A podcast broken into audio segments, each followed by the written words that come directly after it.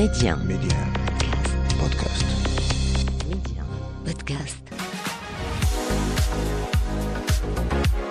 Je préparais des petits bracelets, des petites choses et que je revendais par la suite aux élèves. Moi, dans mon cursus, comme je l'ai dit, c'était les mathématiques. Mais en faisant des mathématiques, automatiquement, on étudie de l'informatique. On m'a responsabilisée très jeune, donc, et je suis responsable. Donc, ils sont OK à 100% par rapport à tout ce que je fais. Je n'ai jamais eu, par rapport à la famille ou bien les parents, qui ont remis en question mes choix. Derrière chaque choix de carrière se cache une personne avec une vision et derrière cette personne se cache une histoire. On vous la raconte. Medi 1, Karima, Job Story. Mon invitée aujourd'hui, c'est Salma Gherraby, plusieurs casquettes, entrepreneur, chercheuse, conférencière internationale, consultante mais aussi accompagnatrice. Bref, une large palette d'expertise. Salma Gherraby, bonjour et merci d'avoir accepté mon invitation aujourd'hui. Bonjour Karima, ça me fait plaisir d'être avec vous aujourd'hui. Alors tout le plaisir est pour moi Salma, alors plusieurs expériences, plusieurs postes. Est-ce que pour vous, on peut être plusieurs personnes durant notre carrière sur le plan pro bien évidemment ? De ma part, oui bien sûr. L'humain, il se renouvelle à chaque fois. Donc les personnes quand ils ont 20 ans, c'est pas la même personne quand ils ont 30 ans, 40 ans ou bien 50 ans. Donc à chaque fois, il y a des développements de nouvelles compétences, les développements de nouvelles expertises, de nouvelles choses. Donc on voit pas mal de personnes qui passent de tout ce qui est management technique vers tout ce qui est artistique et vice-versa. Mmh. Par contre, on peut pas oublier qu'il y a certaines personnes qui font une carrière en ligne droite. Mmh. Donc ils commencent, qui vont d'un point A jusqu'à un point B, ils sont sûrs de tout ce qu'ils font. C'est pour ça qu'aujourd'hui, on voit beaucoup de gens qui sont dans la trentaine, 35 ans, qui sont en train de faire des virements dans leur carrière et qui cherchent aussi des postes pour y apprendre, des stages et tout. Et normalement, les entreprises, ils pourraient gagner grand à pouvoir ouvrir les portes à ces personnes-là, à cet humain qui change à chaque fois. Exactement, c'est tout à fait vrai. Salma, et dans votre cas, quel a été le processus ? Alors, comme je l'ai dit dans ma présentation, vous avez plusieurs casquettes, vous avez occupé plusieurs postes, vous avez eu donc plusieurs missions. Quel a été le processus pour vous dans ce sens ? Donc, le passage d'un métier à un autre plutôt, ou d'une profession à une autre. Comment se sont passées les choses pour vous ? Donc, pour moi, je me présente toujours comme étant une stratège et en même temps une apprentie tout le temps. Donc, j'adore apprendre. Mm-hmm. Depuis mon enfance, ma jeune enfance, j'ai été entrepreneuse, donc je savais très bien que j'étais attirée par ce domaine-là, du fait d'avoir mon propre business, de me lancer et tout. Mais en même temps, j'adorais beaucoup la recherche scientifique. Ce qui a fait que dès mon jeune âge, à l'âge de 8 ans, j'avais déjà entamé des petits projets de commerce et de business dans mon collège ou mon lycée. Mais en même temps, donc, j'aimais beaucoup bouquiner, beaucoup lire sur la science, qui a entamé le fait d'avoir un cursus étudiantine par la suite en maths. Mmh. Pour ce qui est du fait d'avoir plusieurs projets, c'est très simple. Quand j'ai envie de bâtir une stratégie pour un client ou bien d'être consultante quelque part, j'ai besoin de faire une immersion totale dans leur secteur. D'accord. Donc, ce qui a entamé le fait d'avoir ces différents profils, différents postes et tout. Et entrepreneur à 8 ans, Salma, c'est quoi en fait être entrepreneur à 8 ans ? On fait quoi exactement ? Donc, au fait, c'est le fait que je préparais des petits bracelets, des petites choses et que je revendais par la suite aux élèves qui étudiaient avec moi. Donc, c'était vraiment le touche-à-touche par rapport au commerce, donc le fait de faire du business et du commerce. Mais par la suite, à l'âge de 17 ans, on a entamé avec des étudiants avec moi dans la faculté de sciences de Route Adjediza le fait de bâtir une plateforme pour pouvoir permettre aux étudiants qui n'assistaient pas, qui travaillaient plus dans les centres d'appel pour subvenir à leurs besoins et dans d'autres métiers. Mmh. On avait pensé à développer une plateforme avec du HTML, CSS, du PHP pour pouvoir leur permettre d'avoir accès aux cours sans qu'on soit obligé de leur donner nos livres pour qu'ils fassent des copies ou bien pour éviter ce genre de problème, pour qu'ils soient jour à jour. Et on sait que c'était très difficile justement de garder le cap avec toutes les copies et tout. Franchement, je pense qu'on est tous passés par là. Oui, effectivement. Et donc, c'est de là qu'il y a eu toujours cette innovation du fait qu'on commence par résoudre les problèmes qu'on a nous-mêmes. Mm-hmm. Donc, c'est comme ça que beaucoup de projets se sont entamés, notamment avec les étudiants, les amis, les camarades, et ça continue comme ça. D'accord. Et en parlant d'entrepreneuriat, avant de passer à autre chose, selon vous, Salma, est-ce qu'on est entrepreneur ou on le devient ? Il y a des personnes qui naissent entrepreneurs, qui ont ça dans le sang. Spécialement quand on voit des petits enfants de 5 ans, de 10 ans, qui ont déjà des entreprises très grandes, avec un grand chiffre d'affaires. Mais l'entrepreneuriat aussi peut s'apprendre, dans le sens qu'il y a des entrepreneurs qui sont devenus entrepreneurs par pur besoin. Besoin de survie, besoin d'avoir de l'argent, besoin de pouvoir se rénover. C'est des personnes qui n'ont pas trouvé au fait de job, qui n'ont pas trouvé une place dans une entreprise et qui ont été obligées de suivre ce chemin-là pour survivre. Et on peut même en parler de certaines, comme je l'ai dit, la plupart du temps les projets ils commencent par le fait de s'innover, innover en résolvant un problème qu'on a, parce que si on a un problème ça veut dire qu'autrui ils ont le même problème. Il y a des jeunes au Portugal je pense, deux jeunes, une femme et un homme qui avaient au fait lancé une entreprise pour trouver des jobs à des gens parce que eux pendant 2 ans ils n'avaient pas réussi à trouver de job. Et ça a marché. Bah donc, oui, j'imagine, ça a marché, bien sûr. Ça ne peut que marcher. Voilà. Donc, ça veut dire, c'est dans ce sens. Donc, on peut devenir entrepreneur. On peut développer cette casquette-là. Parce que dans une entreprise, on a besoin de 3 profils. Un profil de leader, un leader qui est là pour être chef d'orchestre et qui gère en fait l'équipe et qui est capable de manager. Un profil qui est un rainmaker, ça veut dire que c'est quelqu'un qui est capable de faire tomber la pluie, qui nous ramène le business, le commerce et l'argent. Et l'expert qui est doté du métier. On peut être un de ces 3 profils, ou bien combiner 2, ou bien être 3, ce qui est top. Donc ça veut dire que l'entrepreneur, c'est 10 000 définitions, c'est pas juste une seule chose et toute personne est vouée à le faire si elle en a réellement envie.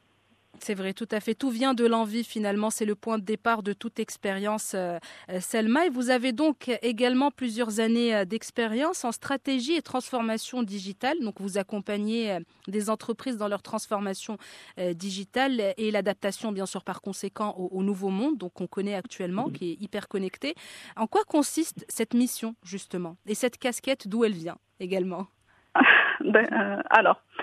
Moi, dans mon cursus, comme je l'ai dit, c'était les mathématiques. Mais en faisant des mathématiques, automatiquement, on étudie de l'informatique. Et c'est là où on apprend le besoin du fait d'avoir des solutions digitales qui nous facilitent la vie de tous les jours. Comme je l'ai dit auparavant, le fait d'avoir acquis la plateforme, d'avoir travaillé sur la plateforme pour produire des cours pour les jeunes, donc ça nous a quand même ouvert les yeux sur l'importance du fait d'utiliser un outil digital pour pouvoir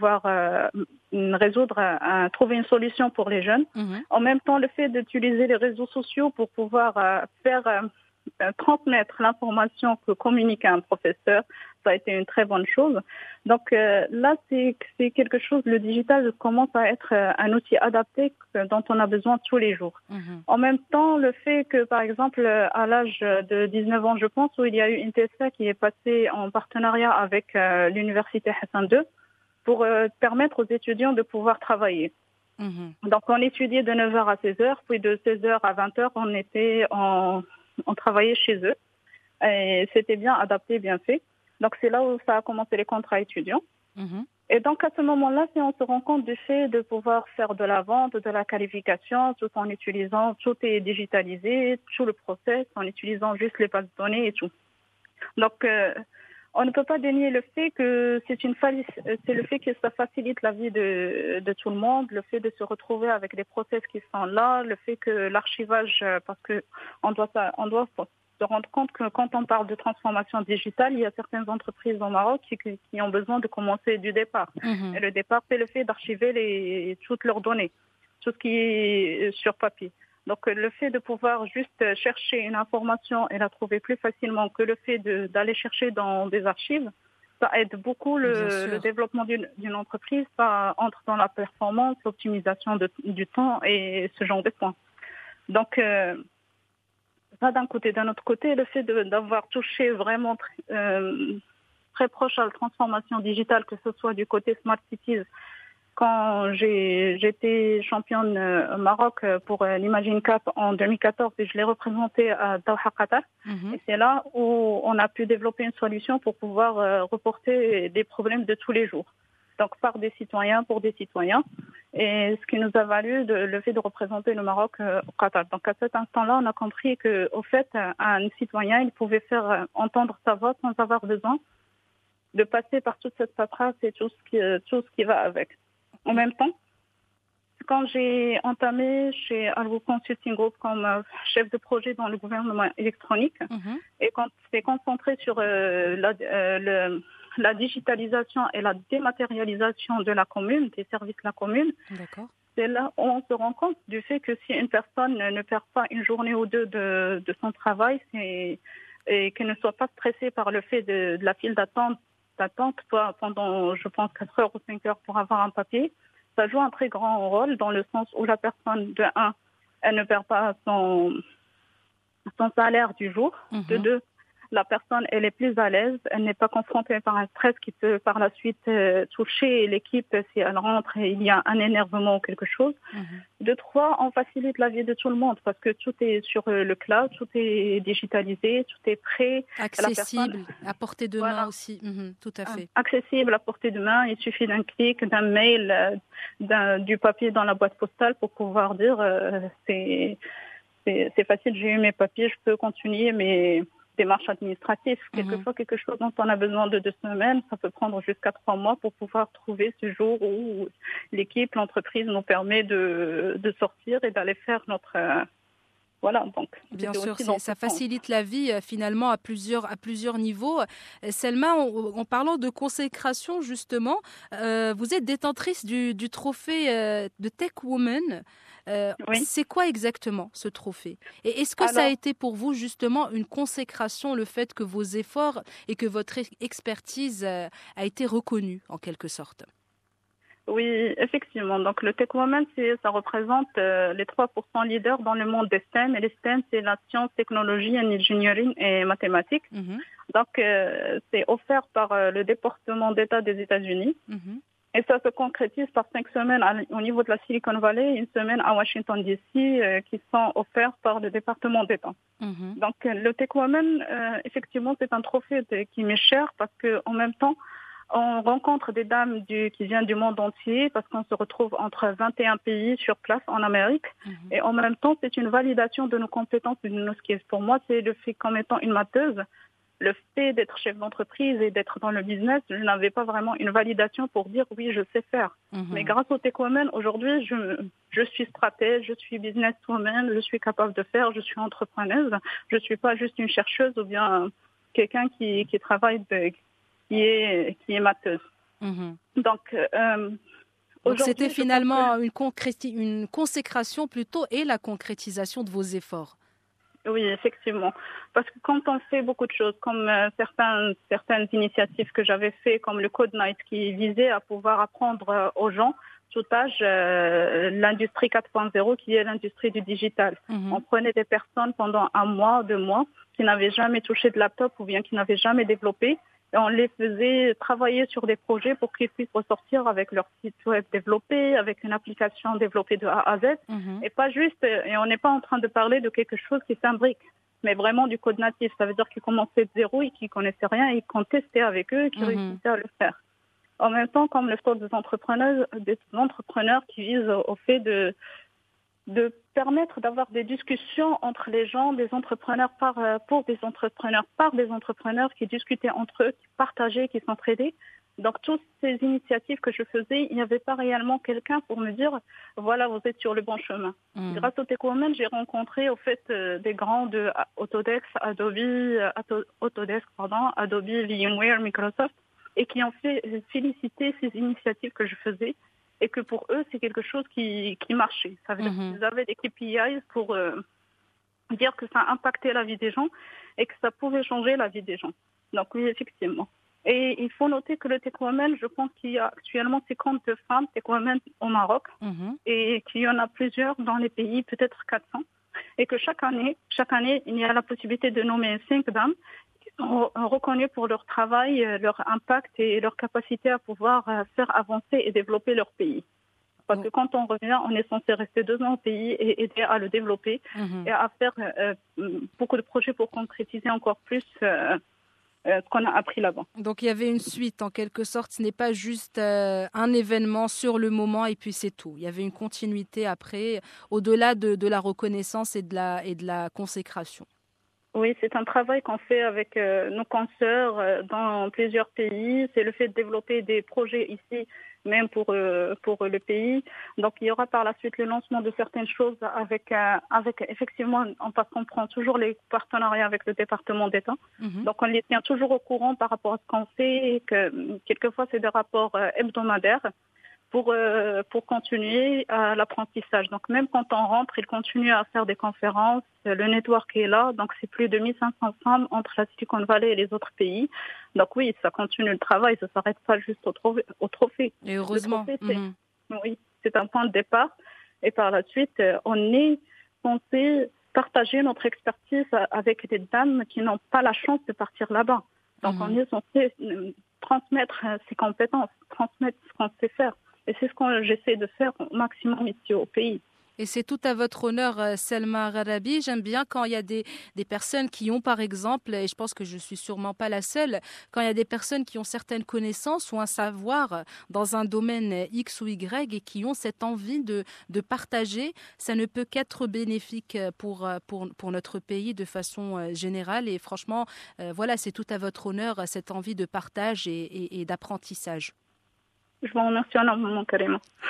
Il n'y a pas de souci, Salma, c'est la vérité. Alors, au-delà donc de l'aspect entrepreneur, voilà, plusieurs casquettes, l'accompagnement dans la transformation digitale, etc. Donc, conférencière internationale, ça aussi, vous l'avez fait. Oui, effectivement. Ça a consisté en quoi également ? Donc, c'est le fait que je suis invitée à parler de mon expertise sur des sujets très pointus et à faire des conférences dans ce sens. Là, actuellement, on me contacte effectivement pour faire des conférences dans l'Asie, mais suite à certains programmes, ce sera vraiment très difficile de pouvoir allier les deux. Mm-hmm. Mais, alhamdoulilah, il y a maintenant le côté digital, le fait de pouvoir faire une conf-call, une conférence en ligne. Et voilà, c'est mieux. Mais c'est dans ce sens, c'est le fait de partager, d'apprendre et de partager notre expertise. Et ça me fait plaisir quand on est contacté par des pays arabes comme l'Égypte, l'Algérie, la Thaïlande pour faire... partage dans ce sens. Comme vous l'avez dit, j'aime bien partager ma connaissance parce que pour moi, le partage, c'est le plus important. C'est le fait de transmettre pour que l'autre personne elle puisse également grandir et profiter de la chose et profiter de l'expérience pour aller de l'avant. Exactement. Ce que j'aime pour moi-même, je le veux pour tout le monde. Bah, c'est tout à votre honneur encore une fois, Salma Gherraby. Si vous deviez choisir l'une de ces casquettes, vous choisirez quoi ? Entre l'entrepreneuriat, la recherche et la conférencière. Oui, voilà, tout ce que vous faites. Si vous aviez un jour, on vous dit, vous choisissez une seule casquette ou une seule profession en quelque sorte, ou un seul domaine d'expertise, vous choisirez quoi ? Même si je suppose que le choix est un peu difficile, mais voilà, on imagine que vraiment on n'a pas le choix, on doit faire un seul choix. Ça serait quoi ? Alors, si je devais faire un seul choix, je choisirais le choix qui me permettrait de faire tous les autres. Et ce sera la recherche scientifique, chercheuse. Parce qu'en étant chercheuse, je pourrais développer des théories qui peuvent être par la suite traduites en application et en quelque sorte qui peuvent être lancées par la suite en business. Mm-hmm. La recherche scientifique implique le fait qu'on doit faire des conférences et partager notre expertise. Ça nous permet aussi de professer et de partager avec les gens. Être chercheuse scientifique, ça peut aussi nous amener à devenir des consultants auprès de grandes structures. Donc si je devais prendre une seule casquette, ce sera chercheuse scientifique parce qu'elle permettrait d'avoir tout le reste. Voilà, donc en effet, un choix stratégique encore une fois, Salma Gherraby, l'une de vos qualités, donc stratège, effectivement, la réponse à cette question en est la preuve. Et Salma Gherraby, qu'est-ce que vous aimez le moins de façon générale ? Quand j'aime pas, je ne fais pas. Donc automatiquement, tout ce que je fais, je l'adore. J'ai une qualité du fait adaptative, donc je peux m'adapter à n'importe quel domaine et je réussis à faire. Donc je m'adapte et j'apprends. Donc tant que ça m'ennuie pas, c'est bon. Moi, mon problème, c'est l'ennui. C'est quand il n'y a pas de challenge, quand il n'y a pas de choses pour avancer, c'est là où c'est un problème. Des choses qui vous stimulent. Voilà. Mais tout ce que je fais, je l'adore. Et votre entourage, Salma, dans tout ça ? Comment prend votre entourage justement vos choix de carrière ou votre orientation ? on m'a responsabilisée très jeune, donc et je suis responsable, donc ils sont OK à 100% par rapport à tout ce que je fais. Je n'ai jamais eu, par rapport à la famille ou bien les parents, qui ont remis en question mes choix. C'est vrai que certaines personnes en dehors de la famille, comme les amis, tout ça, qui ne comprennent pas vraiment ce qu'on fait, mais par la suite, ils adorent le fait d'avoir le même style de vie. C'est là où ils se rendent compte. Mais en réalité, la famille, ils sont là pour nous. Mais comme on dit, si tu fais un problème, c'est toi qui dois le résoudre, mais ils n'interagissent pas, on va dire. Bah, c'est tant mieux. C'est tant mieux. Voilà. Le soutien, un entourage, c'est très important quand on veut réussir et quand on veut aller de l'avant. Et c'est très important de se faire entourer justement par les bonnes personnes, des personnes qui vont nous aider à aller de l'avant et non pas qui vont juste nous critiquer comme ça ou nous mettre les bâtons dans les roues. On n'a pas besoin de ce genre de personnes si on veut avancer. Donc voilà, bien choisir les personnes qui nous entourent. Salma Gherraby, peut-être des conseils pour les personnes qui nous écoutent actuellement et qui n'ont peut-être pas cette chance de savoir ce qu'ils veulent faire ou qui ont une passion ou qui cherchent encore leur vocation. Qu'est-ce que vous pouvez leur dire à ces personnes, donc jeunes ou moins jeunes, parce qu'il n'y a vraiment pas d'âge pour décider de changer sa vie. Qu'est-ce que vous pouvez leur dire? Question peut-être de les motiver ou les stimuler dans ce sens. Alors, ce que j'aimerais bien dire à ces personnes-là, c'est première des choses, arrêtez de vous culpabiliser. Parce qu'il y a beaucoup de personnes que je rencontre qui disent qu'ils sont dans le salariat mais qu'ils aimeraient bien être entrepreneurs. Je leur dis qu'un jour, ça va arriver quand ça devra arriver. Ça veut dire qu'il ne faut pas trop dwell in. Ça veut dire penser à la chose autre. Vous voulez suivre votre vocation, donc autant le fait qu'il faut suivre l'intuition et le cœur, autant qu'il faut vraiment poser une analyse bien concrète sur table et savoir ce qu'on est en train de faire, est-ce qu'on peut le faire ou pas. Si vous êtes en train de travailler comme salarié pour pouvoir financer par la suite votre projet, c'est bien, c'est une bonne chose.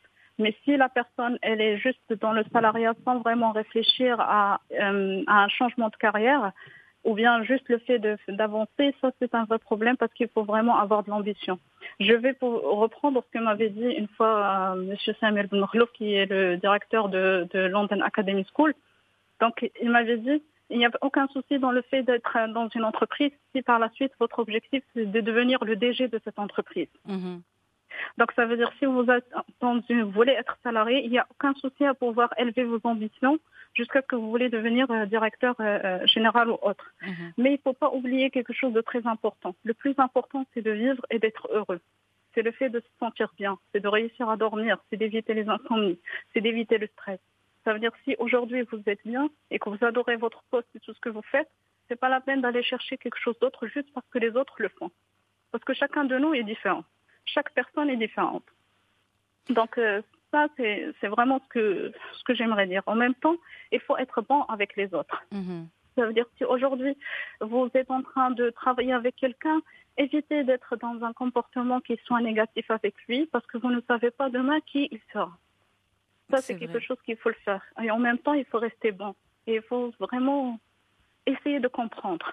Et les gens qui ont pris des décisions et qui regrettent, sachez qu'aujourd'hui, si vous avez pris cette décision, c'est parce que vous avez, à ce moment-là, vous aviez les données qui vous permettaient de prendre ce type de décision.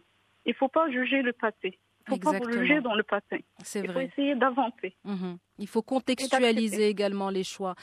C'est vrai, comme vous venez si bien de le dire, Salma, des fois on prend des décisions dans notre vie à un moment précis où c'était vraiment la chose à faire. Donc 5 ans plus tard, peut-être que ça va paraître comme si c'était un mauvais choix ou une erreur, mais au final, pas du tout. Parce que ça nous a mené là où on est aujourd'hui. Et puis voilà. Donc, il faut accepter qu'on a un destin. Exactement. C'est le plus important. C'est sur cette belle note, accepter qu'on a un destin, Salma Gherraby, que se referme notre échange. C'était un plaisir de vous écouter raconter votre histoire. Je vous souhaite beaucoup de belles choses, Inch'Allah, pour l'avenir. Merci beaucoup, Karima. Merci, au revoir. Au revoir. Merci d'avoir partagé vos histoires avec nous en toute intimité, des histoires qui marqueront certains et impacteront plusieurs. Job Story, c'est à retrouver en avant-première sur Medi 1 Podcast, un petit abonnement pour la route pour ne plus rien manquer. Restez ouverts et surtout, restez curieux.